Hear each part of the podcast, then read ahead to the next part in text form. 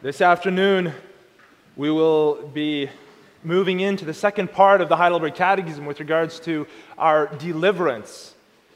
And we'll be focusing on the mediator and deliverer whom we must seek. So, in connection with that, we'll read from Luke chapter 7.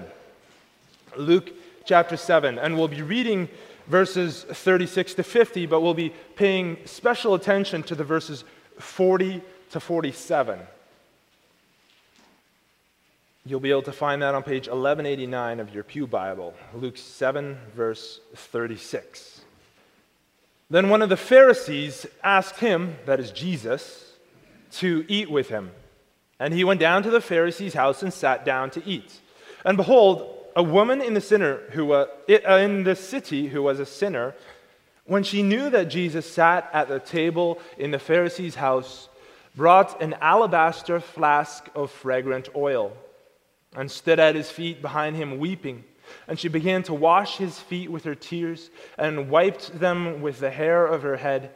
And she kissed his feet and anointed them with fragrant oil. Now, when the Pharisee who had invited him saw this, he spoke to himself, saying, This man, if he were a prophet, would know who and what manner of woman this is who is touching him, for she's a sinner. And Jesus answered and said to him, Simon, I have something to say to you. So he said, Teacher, say it. And when they had, uh, there was a certain creditor who had two debtors. One owed him 500 denarii and the other 50. And when they had nothing with which to repay, he freely forgave them both. Tell me, therefore, which of them will love him more? Simon answered and said, I suppose the one whom he forgave more. And he said to him, You have rightly judged. And then he turned to the woman and said to Simon, Do you see this woman? I entered your house. You gave me no water for my feet, but she has washed my feet with her tears and wiped them with the hair of her head. You gave me no kiss, but this woman has not ceased to kiss my feet since the time I came in. You did not anoint my head with oil, but this woman has anointed my feet with fragrant oil. Therefore, I say to you, her sins, which are many, are forgiven, for she loved much. But to whom little is forgiven, the same loves little. And he said to her, Your sins are forgiven. And those who sat at the table with him began to say to themselves, Who is this who even forgives sins? Then he said to the woman, Your faith has saved you. Go in peace. The Word of God. We now come to the Heidelberg Catechism, Lord's Day 5, and you'll be able to find that on page 521 of your book of praise. Since according to God's righteous judgment, we deserve temporal, that's punishment in the immediate now, temporal and eternal punishment, how can we escape this punishment and be again received into favor? God demands that his justice be satisfied, therefore, we must make full payment, either by ourselves or through another. Can we, by ourselves, make this payment? Certainly not. On the contrary, we daily increase our debt. Can any mere creature pay for us? No. In the first place, God will not punish another creature for the sin which man has committed. Furthermore, no mere creature can sustain the burden of God's eternal wrath against sin and deliver others from it. What kind of mediator and deliverer must we seek? One who is a true and righteous man, and yet more powerful than all creatures, that is, one who is at the same time true God. Beloved congregation of our Redeemer and King. This afternoon, we enter in together to the second part of the Heidelberg Catechism. Now, over the last number of weeks, we've brought our first series in the Catechism to a close. Following the pattern of the book of Romans, the Heidelberg Catechism dove headfirst into the reason for our misery. We examined how we know that we stand condemned, namely through the law of God. As we read in Romans 3, verse 19, the law is written and laid out for us that every mouth may be stopped and that the whole world may be held guilty before God. God's demand is for our heart service. It's for the obedience that reaches down to the very core of a man or a woman's being. Christ's demand that we express perfect love towards God and each other as the fulfillment of the law exposes the fact that we all stand guilty before God because not one of us can reach that standard. Now, that's not to say that God created man that way, and that's what we saw next as we moved through the catechism.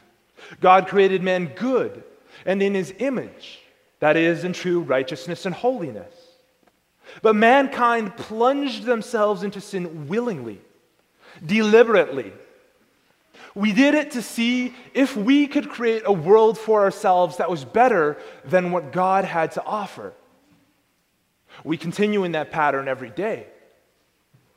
Every time that we disobey God, even in our fantasies, we're creating a world where we are God and we dictate what's right or wrong. We try to create a world for ourselves that's better than what God has to offer. It's so easy to blame others for that. But the Bible and our catechism remind us that we need to step up and take responsibility for our own actions and sins. Certainly, we're inclined to all evil because of the sin of our first parents, but that aside, when we look at the world in a practical sense and see our actions, we know who is doing them. We're not puppets on strings. We might say with the Apostle Paul in Romans 7, I don't know what I do because what I don't want to do, this I keep on doing. But we know that it is we who take that deliberate step in sin. Now, we can point our fingers at everyone else. We can say that it's our parents' fault, or our wife's fault, or husband's fault. We can say it was due to the bad influence of our friends at school, or our siblings are responsible. To put the blame on others has been the pattern since the earliest moments of history. Our first parents, Adam and Eve, were happy to throw someone else under the bus, even in the Garden of Eden anyone would have responded in the way that I did. But not everyone does. And even if almost everyone did, that doesn't make us any less guilty for having done it. What the terrible, perfect standard of the law teaches us is that as far as our own thoughts and actions go, the buck stops here. That is the depth of our sin and misery, which is laid out for us at the beginning of the catechism. The buck stops here with me. Those other people, they'll have to face the tribunal of God for their own sins, even those that may have made me myself feel freer and readier to sin. But when it comes to my own sin, the buck stops with me. And because the buck stops with me, and I can't save myself, I desperately need a deliverer.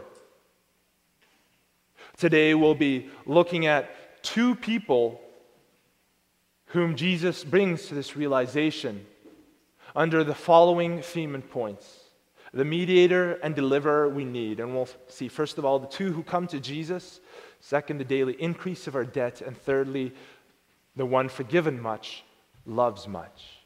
To make full payment of our sin, we need to understand, get a proper understanding of our debt. Our Lord Jesus Christ gives us a picture of why this must be. Our Lord begins in the setting of a meal at the house of a prominent man in the city, a Pharisee. While he's at this man's house, a woman walks in with an alabaster flask of fragrant oil something that would be used as a type of perfume. Now, ordinarily, this might not have been surprising. As Simon seems to have been a wealthier man, servants would have been coming and going. Guests might have been dropping in to see this rabbi, this teacher that Simon was hosting. But there's something different about this woman. She comes in weeping. She stands before the feet of Jesus and pours expensive perfumed oil over them, and she kisses his feet. Kissing the feet was a sign of extreme gratitude. Perhaps she had heard his sermons and had been deeply convicted by them. Maybe he had had interactions with her in the past. Our passage here doesn't let us know. But what we do know is that her appearance was absolutely shocking to the other people in the room. You could almost hear the whispers going up in the room. This woman was a sinner. The scornful way that the word sinner is used in this context makes it clear that she was likely known as a prostitute in the community. It's this that causes Simon to immediately look down on Jesus. He doesn't say it, but he's thinking it. This man, if he were a prophet, would know who and what manner of woman this is who is touching him, for she's a sinner. Clearly, Jesus isn't a prophet.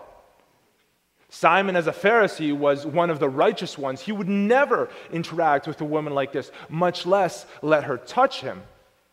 Walking down the street, such a woman would make his skin crawl. Her sin would be like a scarlet letter marking her out for the world to see. He wouldn't look at her with sorrow or compassion. He wouldn't see someone trapped in the prison of her own making, trapped in the sins which her own choices brought and her own circumstances brought on her. He would see her as a prostitute, one who has led many people astray, standing on the street corners, luring young men to destruction, encouraging them to sell their souls to corruption for the sake of mere money. What kind of person does that? Causing someone to risk their own soul only for the sake of money, breaking apart families, bringing disgrace and shame on households. He would have he would have close to his heart the words of Proverbs 6, verse 25 to 26. Do not lust after the prostitute's beauty in your own heart, nor let her allure you with her eyelids. For by means of a harlot, a man is reduced to a crust of bread. You're no more than a way for her to pay for her next meal. And Proverbs 23 a harlot is a deep pit and a seductress is a narrow well. She also lies in wait for a victim and increases the unfaithful among men. And here was Jesus letting this sinner touch him. If he was a prophet, surely he would know what kind of woman this was, wouldn't he? She was hellbound. She was hopeless. A child of Israel who had wandered off so far that there is nothing left in this Pharisee's heart but disgust for her. And he was right. She was all those things.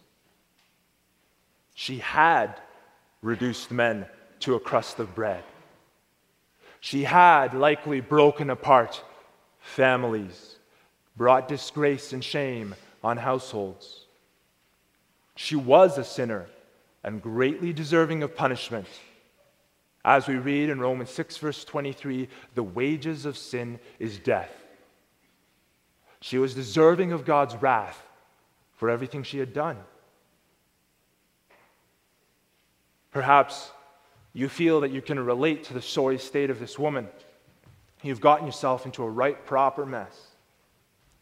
Your life somehow is turned into a disaster because of your sin. And there are ripples from your own actions that affect your, your husband or your wife, that affect your children or your siblings, that affect your friends or your neighbors. Your sin has terribly grieved God. Rightfully, you deserve nothing but his wrath. Like this woman, you ought to stand condemned before the throne of God. But she was not alone in her sin. And to illustrate this point, Jesus addresses Simon Simon, I have something to say to you. He says, Teacher, say it. And Jesus responds, There was a certain creditor who had two debtors. Two debtors. There is no one person who is free while the other is a slave to debt. There are two debtors. Simon himself is not without sin either. He was a debtor, he owed God. Simon the Pharisee, full of pride, looking at this woman, this sinner in front of him, and not realizing that her desperate condition was a mere reflection of his own. Simon, the picture of every man or woman that stands before God and considers himself or herself more righteous and more deserving of God's grace than another. For we all stand before God as those who are dead in sin. Certainly, there are sins which grieve God more. Don't make the mistake of thinking that since a sin is a sin, it doesn't matter if you go one step further in it. There are sins which do grieve God more. But all sin is evidence of the corruption which still remains in mankind. All sin is a reflection of death. The wages for all sin is death, and that included the sin that was in the Pharisee's own heart. That included the pride in his heart. That included the fact that he despised this person whose sins were much more apparent to the world than his own were.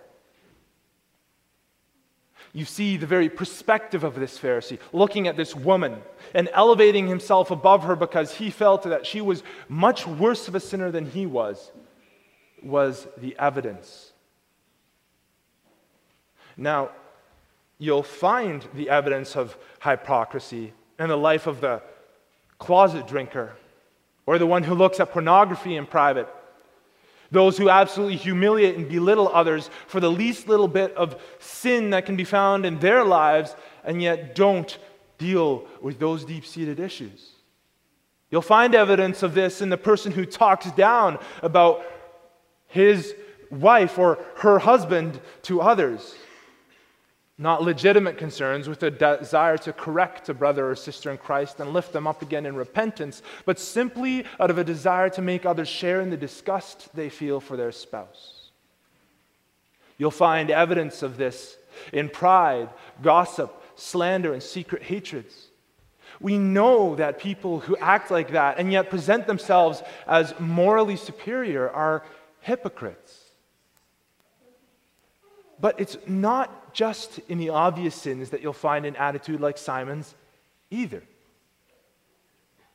There's no evidence that he was involved in any of the above sins. And yet he still runs into trouble for thinking, certainly I have my faults, but I would never stoop to the level of that person.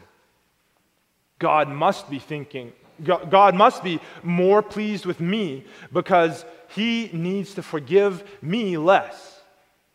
I am relatively pure, and this woman is not. Therefore, I can look down on her. Jesus, if you were really a prophet, you would know what she's like, and you wouldn't have anything to do with her either. A true prophet wouldn't be a friend to those people. A true prophet would be like me. I keep myself pure.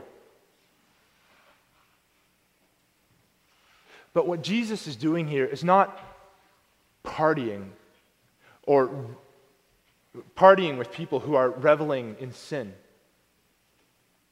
The Bible has much to say about the company you keep. We read in the book of Proverbs do not associate with a man given to anger, or go with a hot tempered man, or you will learn his ways and find a snare for yourself. This also isn't a case of what Paul describes in the New Testament, 1 Corinthians 15, verse 33. Do not be deceived. Bad company corrupts good character. No, what Jesus is doing here is not celebrating with those who are reveling in their sin, but what Jesus is doing is opening his heart to a repentant woman. A woman who is broken by her sin a woman who seeks restoration. And the reason for the depth of his compassion to her in this situation is her humble approach. Brothers and sisters, the attitude of this woman should be the attitude of all of us. How often don't we treat Jesus in our lives like Simon did. Jesus said to him, Here, I entered your house. You gave me no water for my feet, but she has washed my feet with her tears and wiped them with the hair of her head. You gave me no kiss, but this woman has not ceased to kiss my feet since the time I came in. You did not anoint my head with oil, but this woman has anointed my feet with fragrant oil. How often don't we have it that we treat Jesus in this way in our own lives? We have the basic necessities laid out. We interact with him on the most basic level. Simon, he invited Jesus into his home. It was a sign of a certain amount of respect. But he didn't do anything beyond that didn't extend to him the most basic of decent necessities for a traveler who is coming in washing the feet, being able to clean up a little bit. That's what you did if you were a host. How often don't we treat Jesus in that same way? Coming before him in prayer and just just leaving him as soon as we can.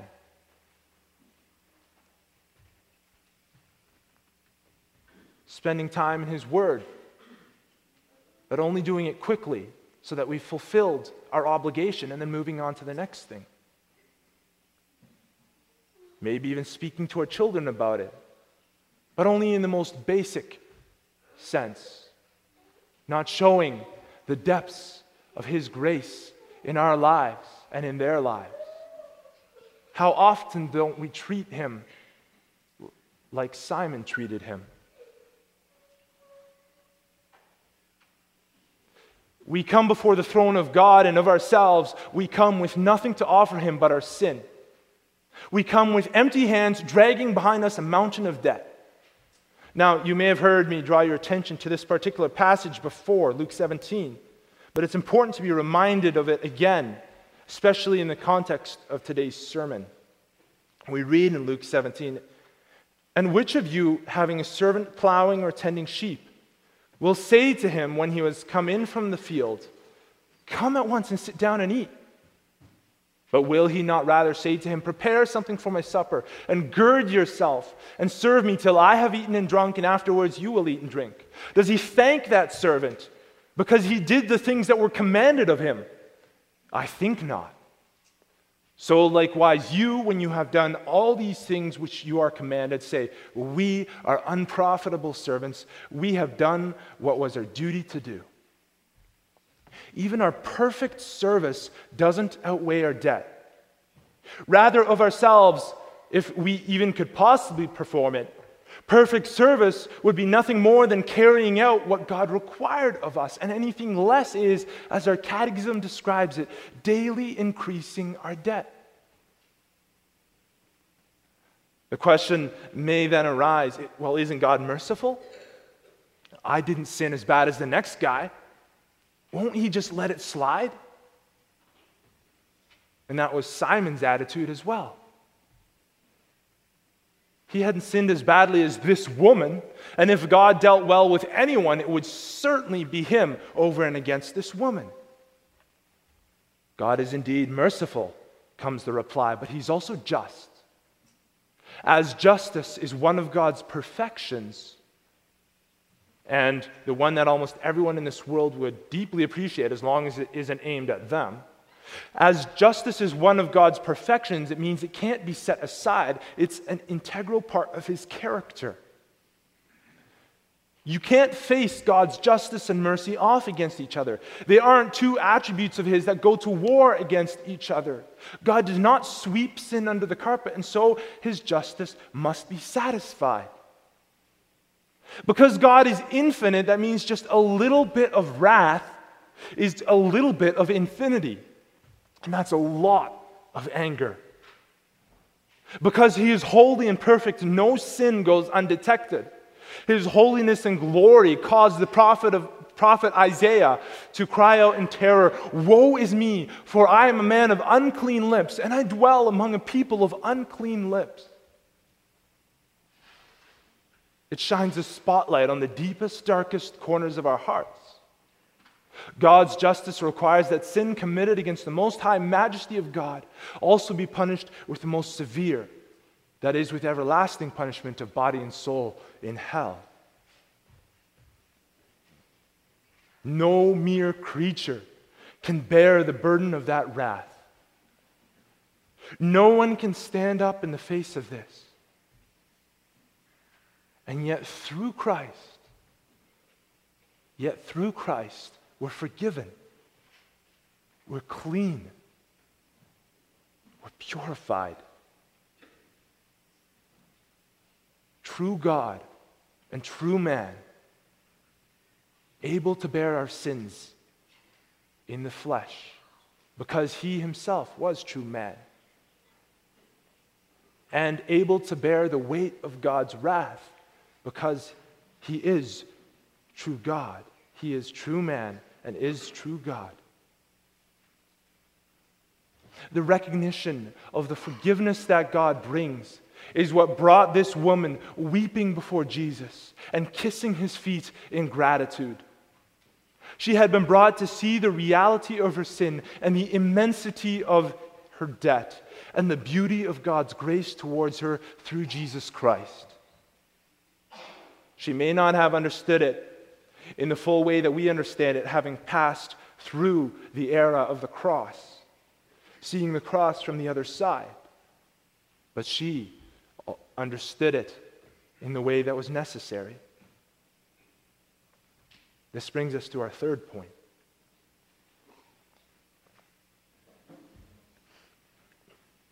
This woman was deeply humbled. The Pharisee, on the other hand, couldn't understand how such a person could be forgiven. At least I haven't sinned that much, he said in his heart, and so God will forgive me. But who is she to come here? But then we find what Jesus says to them. There was a certain creditor who had two debtors. One owed 500 denarii and the other 50. And when they had nothing with which to repay, he freely forgave them both. Tell me, therefore, who will love him more? Simon, this woman does owe God. You're right about that. She owes him 10 times more than you do for the way she's lived her life. But look at the difference in your attitudes. Again, we read, Do you see this woman? I entered your house, and you gave me no water for my feet, but she washed my feet with her tears and wiped them with the hair of her head. You gave me no kiss, but this woman has not ceased to kiss my feet since the time I came in. You did not anoint my head with oil, but this woman has anointed my feet with fragrant oil. Therefore, I say to you, her sins, which are many, are forgiven, for she loved much. But he who is forgiven little loves little. What's Jesus saying here? He's not saying that her love was the basis of her forgiveness. It's not because she loved that she was forgiven. Let's read the first part of verse 47 again. Therefore, I say to you, therefore, I say to you, her sins, which are many, are forgiven, for she loved much. That word for is important, not because, but for she loved much. Her love was the evidence of her forgiveness. When you come before God praying for forgiveness, the inclination of your heart should be one of sorrow, not of duty. It should be one of sorrow because you have actually grieved someone. But when you, when you do show this sorrow, when you do show this sorrow coming before God, it's a demonstration of love. You're not sorry if you don't care that you've grieved someone. You're not sorry if you ask forgiveness out of duty. Just ask your child to say sorry to a sibling when they don't feel like it. That's no sorrow. That's no sorrow. You can hear it in the tone of their voice. But if you apologize because you love someone, then there's true sorrow.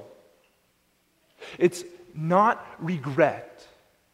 It's not feeling bad because of the consequences of your actions. It's a deep sadness because you sinned against someone.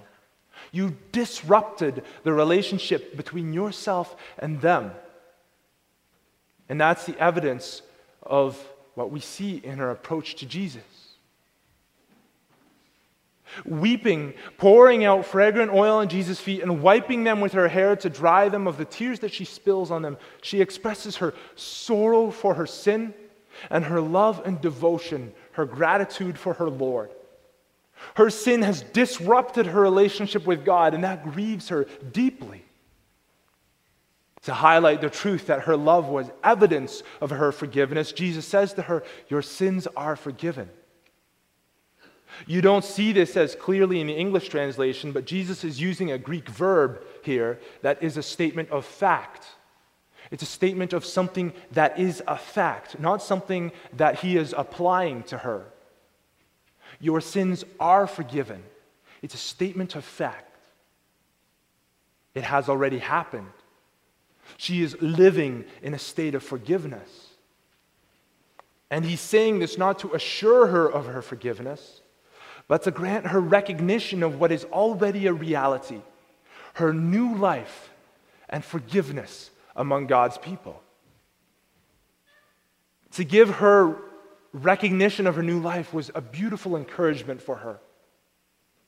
It was and is a profession that none are too far gone in sin to be reached by Jesus.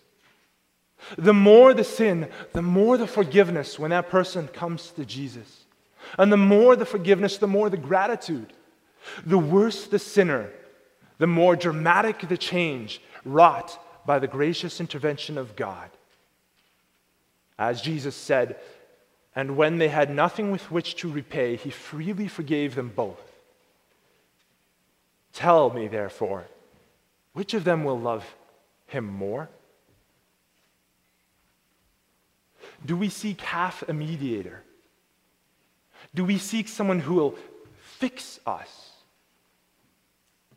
Or do we seek someone who dragged us from darkness into life, who dragged us from death into life? Do you see him as the one who can do the same for your husband and wife, your son and or daughter, your brother or your sister or your friend? Do you treat Jesus as your only hope, your mediator and your deliverer? Beloved, seek the mediator, the one who stands in between, the Christ. Seek the one who will intercede. In him you have forgiveness. In him, even the worst of sinners can be redeemed and forgiven. When you see those around you who have made a mess of their lives, who have done damage to those around, but are truly repentant, and I mean truly repentant, don't consider them as being less worthy of grace than yourself.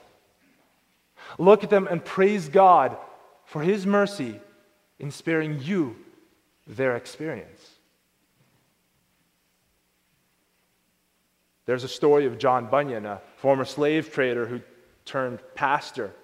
And he's the author of the hymn Amazing Grace. Walking down the street one day, he saw a drunk passed out in a gutter. Now he had every chance to scoff at this person. Every opportunity to say, Lord, I thank you that I'm not like this man, but rather I fast regularly and tithe and do all kinds of other good things. But that's not what he said. He looked at this man in the gutter and he said, There, but for the grace of God, go I. There, but for the grace of God, go I. Don't humiliate and belittle those who suffer in darkness in your lives. Where there are concerns, voice them. That's so important, but don't humiliate them. Show sorrow and compassion mixed with fear, seeking to snatch them from the flames of hellish fire. As Jude says, show mercy mixed with fear, hating even the clothing stained by corrupted flesh. Seek to avoid their sin at all costs, that may even mean putting safe barriers into place between you and them. But do reach out to each other and let them know that as they repent, they stand forgiven in the sight of God. And when you come before God in humble gratitude, come before God in humble gratitude yourself as well. Pray for the Spirit to search you and to know you. Examine your inmost thoughts and bring them before God, praying for forgiveness each and every day. And know, know that as you repent, you stand forgiven as well in the sight of God. You who are forgiven much, love much. The more you expose your life, the more you look at those around you and recognize that there, but for the grace of God, go I, because I have every inclination of the heart that is the same as theirs. But it was God's grace that kept me close. The more you recognize that, the more you'll be able to understand the full depth of His forgiveness. And in this, we can find the confidence that this reality drives us not away from God, but towards Him. If we see Him as a Father who's constantly disappointed in us, we'll, we'll run from Him when we stumble and fall. We'll bury our faces in our hands, ashamed that He would see us fail, and we would flee. But as we saw with this woman, Christ makes it that such a response isn't necessary. We have a Savior who looks on us with compassion. We have an older brother who lifts us up. Become like a toddler, walking to his Father, and know that because of Christ and in Christ, your failures, your tripping and your falling, doesn't become a reason for him to turn away. But rather, the fact that you get up again by the power of the Spirit and keep on toddling towards him with a childlike faith and trust, that this becomes a reason for God to smile on you because he loves you. And that ought to cause you to run that much faster into his arms crying out with gratitude, shouldn't it? Because you who are forgiven much, love much. Amen.